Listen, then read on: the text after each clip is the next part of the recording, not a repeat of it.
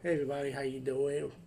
Um, today Bollywood horror movie I'm gonna review is Samari, Samari, Samari. I know I'm saying it wrong. Sorry. This is from 1985, and um, this movie starts out with this um, priest trying to exorcise this demon at the beginning, and then this other priest looked like he practiced black magic. What I read on the description, and he has he he was getting older, and it's time for him to pass on. Well, it looked like people in his family kind of betrayed him because they wanted his money, so they kind they murdered him pretty much.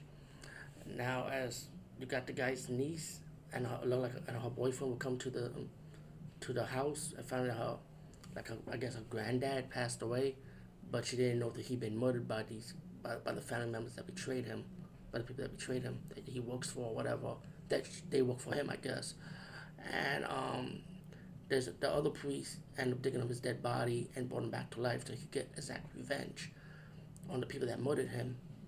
Um, all in all, this movie has more talking, but I like the cast in this. I feel like the cast is super talented, very well acted.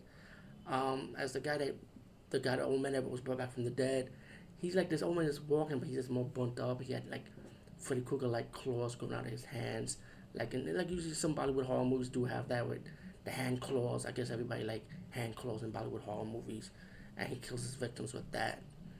Um, Samari, Samari, I, I did enjoy this one, so I should definitely check this out. But it looked like the movie was supposed to be in 3D because it's also known as Samari's 3D. And I'm again, I'm sorry for saying the title wrong, but but of course this is the 2D format I saw. But the 3D is not really a big deal. I don't see any. The 3D effects wasn't all that what it looked like, what they're gonna show to put up in your face. But um, definitely check this movie out. Anyway, good night, and I hope you enjoyed this Bollywood horror marathon I did today for you guys and gals.